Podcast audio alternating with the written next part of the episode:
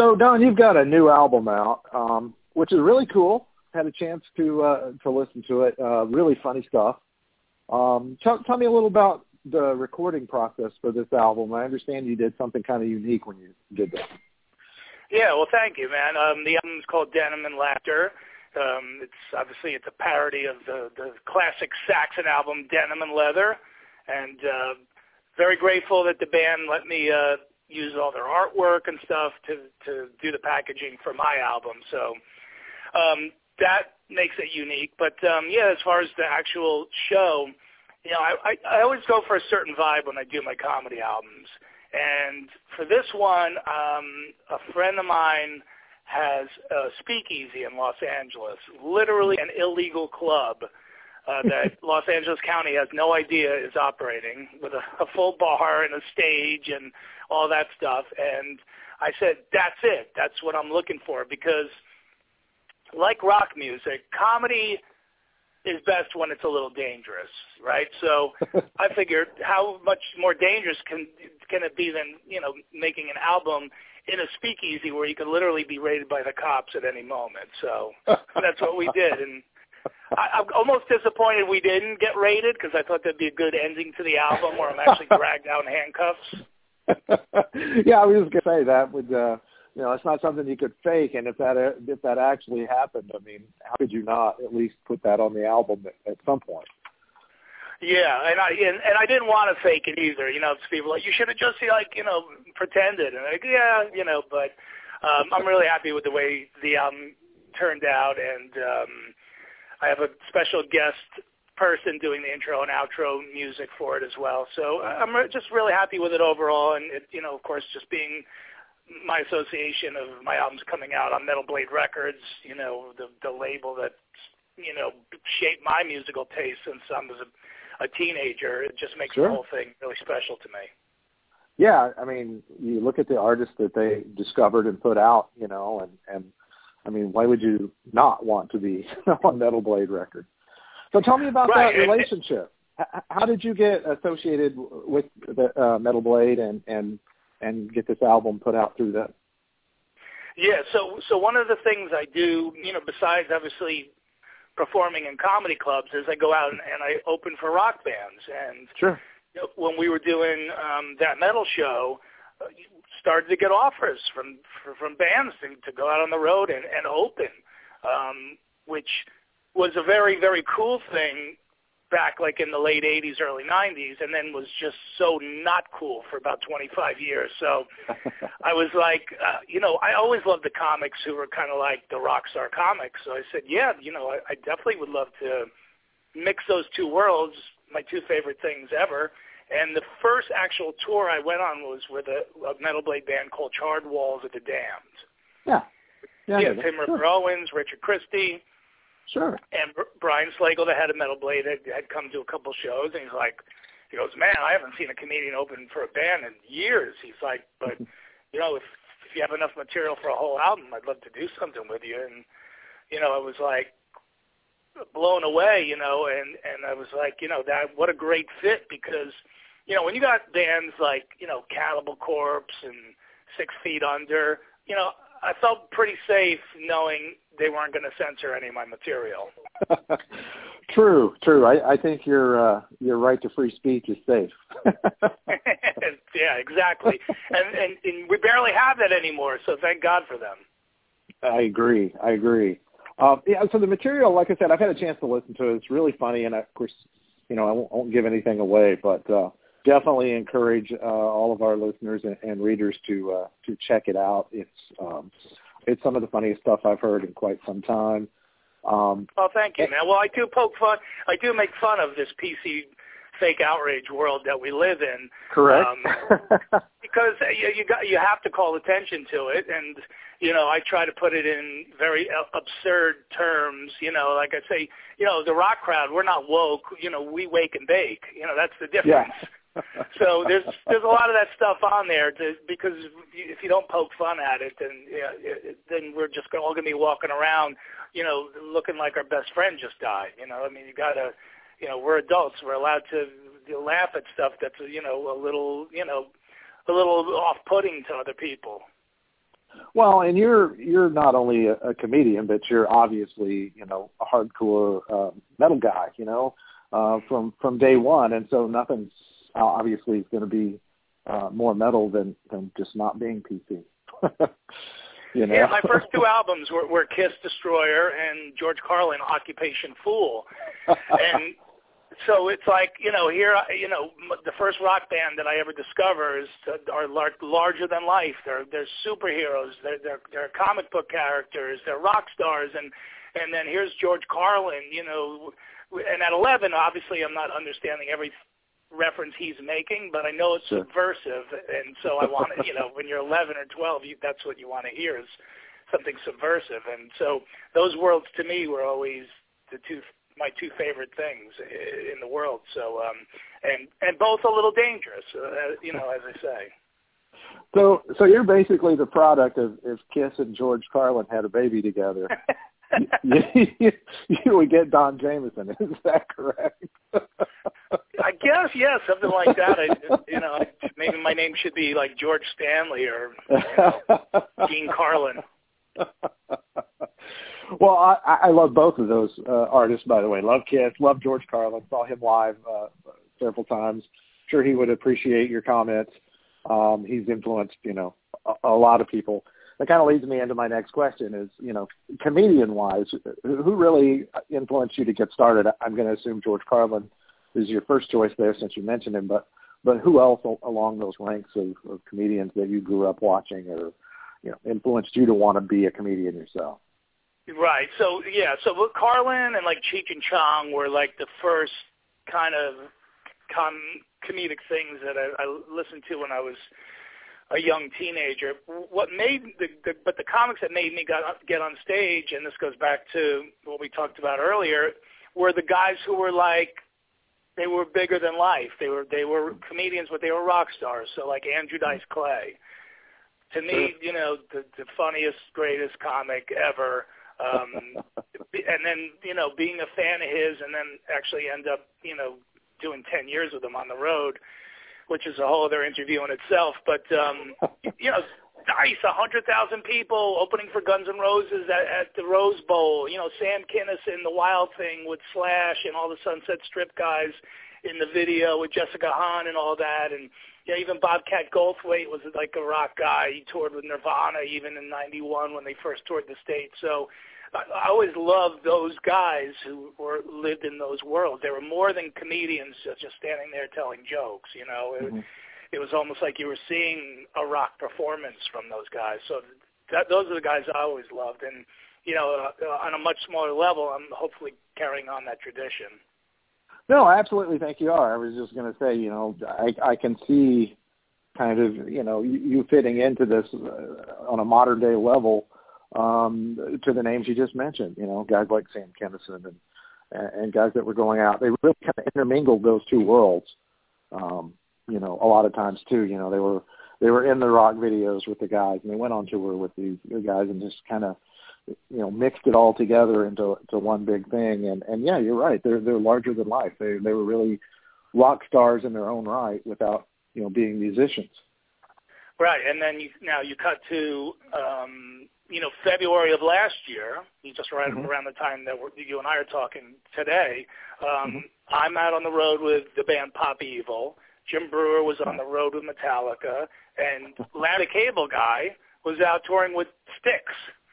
So, uh, you know, which is you know, that's a party to me, you know. So that the fact that the three of us, three comics, are out touring with these mm-hmm. bands. You know, around the same time. I was so proud, you know. So yeah. hopefully we're making it cool again. Yeah, and I have to say, you know, I've been a fan of yours, you know, from from obviously from that metal show. Um, really miss that show. I'm sure you get that all the time. People asking if there's any chance it's coming back, and and I, I think the I know the answer. I think you know it, it's not at this point, from what I've heard uh, Eddie Trunk say. But uh, um, can you verify that? Does it does that seem like it's not going to to happen again, or or is there still no, well, a chance out there? Right. No, and thanks, Bobby, for you know being a fan of the show. And and you know, people always like, I'm sorry to ask you this, and so, but there would be nothing worse in the world to do a show for 14 seasons and then it mm-hmm. ends and nobody asks you about it. no, I love the show. Avid watcher every week. I mean, but no, as far look, I always say I always hold out hope that we will do it again. But more importantly than that, um, you know, it's it's not often that a, a TV show comes along where these bands can come and promote their albums and their tours mm-hmm. and whatever else, or just come on and just talk about music. Um, prior to that, metal show was Headbangers Ball, right? So yeah, that went off the air in 1995.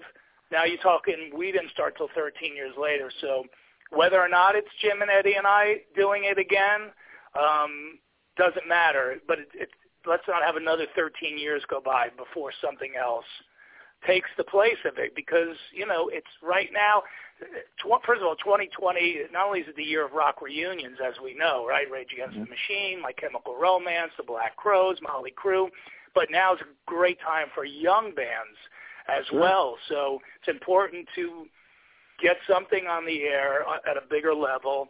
Um, obviously, guys like you and even you know myself on a smaller level than I used to, we're we're, we're all doing our part, right, to help support you know this scene. But you know you need something at a little bigger level. Um, Absolutely. Since we're having a lot of reunions, uh, who knows? You know, maybe Jim and Eddie and I, you know, uh, get back into the mix. Uh, this would definitely be the year for it. Yeah, you know, one of the things I enjoyed about that show was I always, you know, it, it reminded me so much of of me and my buddies from high school. We just sat around and and you know pretty much did what you guys did. You sat on the couch and you talked about metal, except I didn't have you know Ace Frehley sitting there with me or or whoever you know the guest was of the week. But yeah, we totally did the same thing. We were you know kind of metal nerds, if you will, for for the trivia side of things and knowing everything about the bands and the liner notes and and you name it. And and and I loved that you guys had that format. Um, you know. Yes, thank you. That's that, that and that's the best compliment that you could give us for the show because that you nailed it. You know, we we always said it's got to just be the three of us hanging like three buddies, like any three buddies on a Saturday night. And mm-hmm. um, yes, of course, you know, we we actually had the the people that we were talking about sitting next to us. Um, but you know, the good thing is for the, for the majority of the guests, um, you know, didn't have to do all that much prep work. I mean, if I can't sit down and talk to Ace Frehley for an hour um, about Kiss, uh, I probably not in the right job. Maybe I should be doing that country show or something, you know.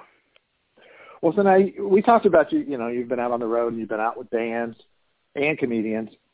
So I have to ask, what's the most outrageous story from the road that you can tell?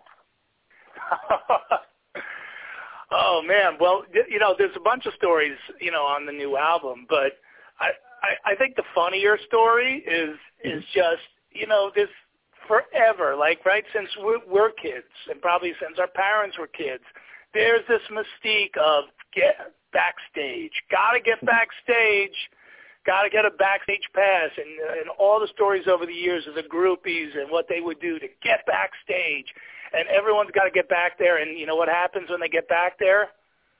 There's nothing going on. this is true. I've been backstage many times, and it's not what people think. yeah, it's like five guys sitting around having this ex- exact same conversation that you and I are having right now. you know, it was like, oh yeah, grab a beer and uh yeah, if you guys want to hang out, there's a deli tray. Uh yeah, I mean yeah. your imagination runs wild when you're a fan of what's happening back there. You know, I mean, yeah, you think so it's, it's like Hugh Hefner's Playboy Mansion or something behind the stage, and you go back there. There's just some crates and the roadies, you know, packing up their wiring and stuff, and like you said, the guys are sitting around on the couch just shooting the breeze. Yeah, so to to me, that's the that's the anti-story to the real story is like pulling back the curtain and just letting people know. Trust me, it's not as exciting as you think. Uh, you know, it, it's it's exciting enough for for me to to go out with you know and open for Zakk Wylde or or Anvil or Poppy Evil or Faster Pussycat, whoever it is, because yeah. I'm I'm I'm with people that I really like and and with people that have been a fan of their music forever. So you know, t- to me, that's just that's a treat in itself. But uh, yeah, they, they, look, it ain't Motley Crue, you know, 1984. Okay, it's, it's just not that way anymore. Correct. Yeah, it'd be interesting to see what Motley Crue's backstage is like on this tour. It's probably probably uh, uh, would be disappointing to everybody who saw the dirt. yeah, I want to see it. I want just bring it on stage. You know, it's like yeah. you know when we when we had um I think when we had Phil Collen from Def Leppard on that metal show, you know, we we teased him a little bit like you know back when you know when they put out like like the Pyromania days and when they really took the next step up and they were headlining arenas. And during like the drum solo, you know, the other guys would go down to rooms underneath the stage, and yeah, you know, I remember that. there, would, there would be some, you know, situations going on down there. Um, now, when the you know the drummer's doing a solo, there's the room's still down there, but now they're down there juicing. They have life cycles down there. they have yoga mats, so it's, it's a different world now. So it, it, it I would think it is somewhat surreal to you. I mean, obviously you're, you're successful at what you do, but but is it is it still kind of surreal to you sometimes to to think, hey, I'm I'm you know I'm talking with these people that I grew up, you know, listening to, admiring, and all this, and I just get to to meet all of these celebrities. Um, it, it's got to, you know, is it more normalized now, or is it are you still kind of a fanboy at times? Well, that's the thing, uh, man. It, it, you, you can't lose your fandom. That that's the most important thing. So you know, I've never never ever lost that part of it. So mm-hmm. that you know, even though I'm friends with with a lot of um, these musicians that I've always loved, mm-hmm. I, I'm always you know, there's such utter like respect and and still the fan in me is there so that you know I don't I never take advantage of any situation. You know, I always sort of realize, okay, you know, this guy sold five million records over his career. You know, you know all the respect in the world, and and and I and I'm one of the people you know that bought them. So, you know, I never that that side of me I've, I've never lost, and it's the same with comedians too. You know, I notice when comedians are, aren't fans of other comedians, it, it's not you know, it's not quite as much fun. You know, I love I love other comics. You know, I, I you know I love watching other comics work and stuff, and you know because we all have different styles and and and ways of doing things. So, but when that's gone, yeah, it kind of takes all the the joy out of it. So usually when I'm talking to you know one of the rock star celebrities or whatever, I always like to throw in uh, uh this question. I'm going to go ahead and throw it in for you, um, just out of curiosity. What you're you know you have fans now and you have a fan base. What's the strangest request that you've ever received from one of your fans?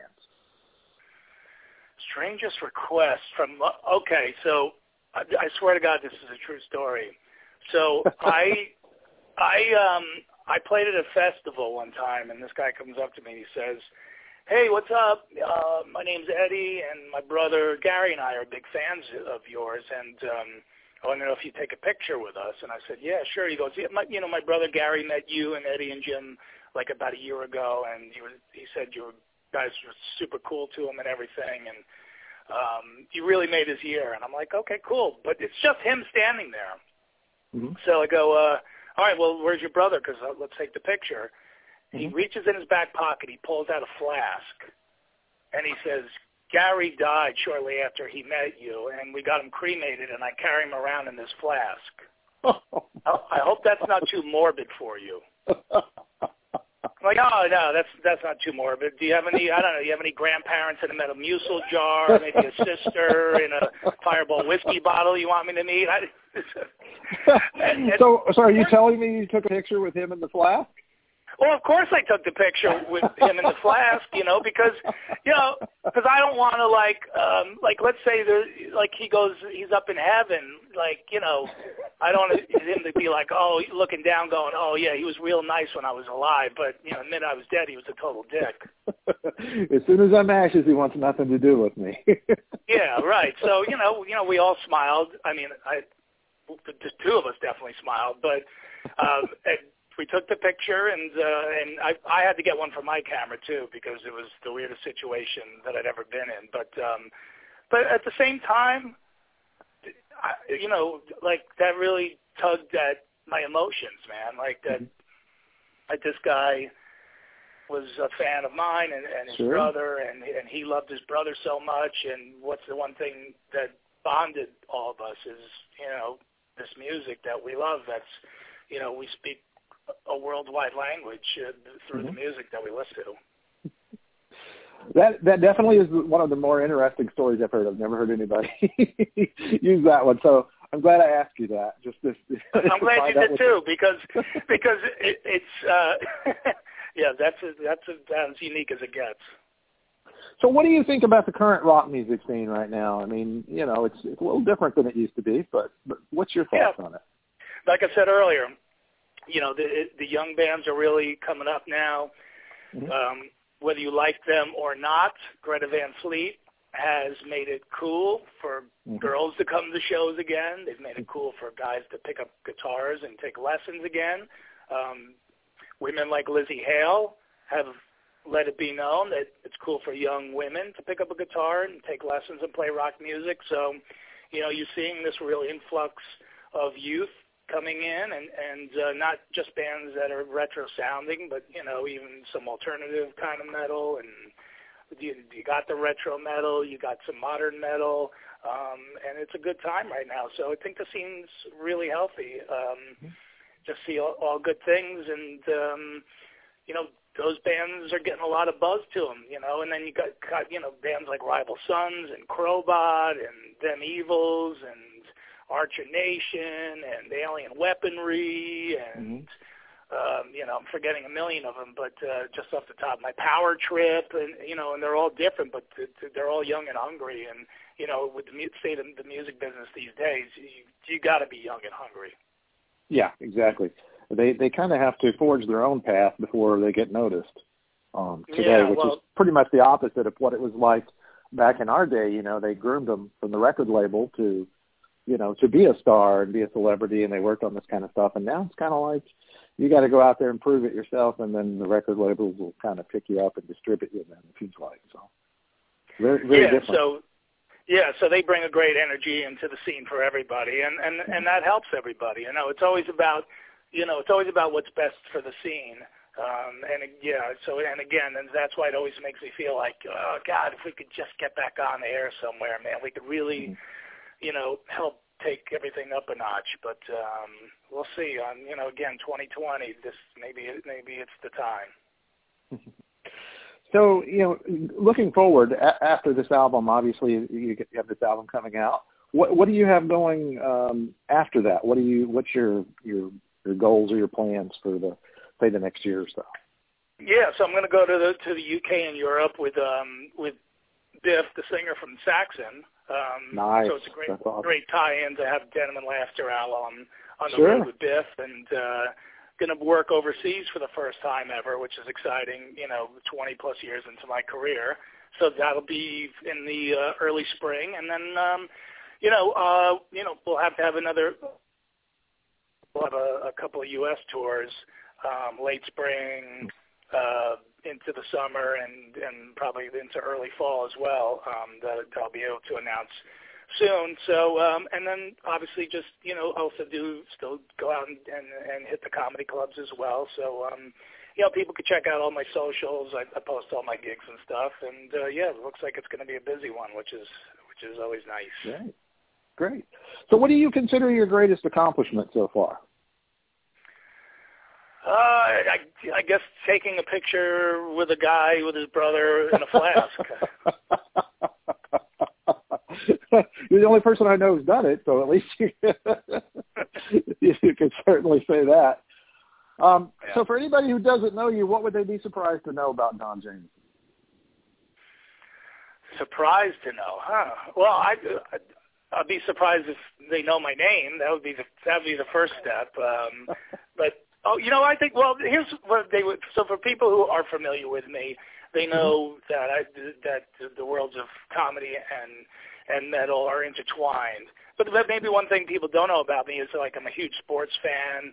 I've Hmm. done a bunch of sports TV shows and stuff. Um, Nice. um, just did a pilot uh, where I hosted um, for for the NHL network. So I'm a big hockey fan. So yeah, yeah, that's uh, that's uh, that's another side of me. When I go on tour with a rock band for a month, the first thing I do is look at all the cities and see what the sports schedule is in town and you know if if we're working at night and there's a game during the day you know or if we have an off day I always look and see oh okay we're in Chicago tomorrow the Cubs are playing or the White Sox let's go see a game or we're in Denver the, the Avalanche or having a hockey game you know during the day so I'll go see that so yeah that's that's pretty much the other part of the trilogy of things that uh you know that consume my life gotcha well, you know, I, I appreciate you taking your time out to talk to us today. Um, you know, I know you're pretty busy, especially trying to get this album ready and doing interviews and, and promotions.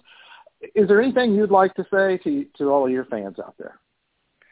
Well, I, I'd like to say to you as well, just you know, thank you everybody for the support you've given me over the years, and um, you know, it, you know, everything from me comes from the heart. You know, um, you know, my love for this music, you know, my love for comedy, you know, wanting to, you know, keep those worlds intermingled and, you know, also, you know, with my my comedy albums that you know I say I always say you don't have to you don't have to be a fan of hard rock and metal to like my comedy albums, but you have to like comedy with a rock and roll attitude. So I just appreciate you know everybody that's supported me, and um, I'm really excited about Denim and Laughter coming out on the 21st, and um, yeah, hopefully uh, you guys will enjoy it.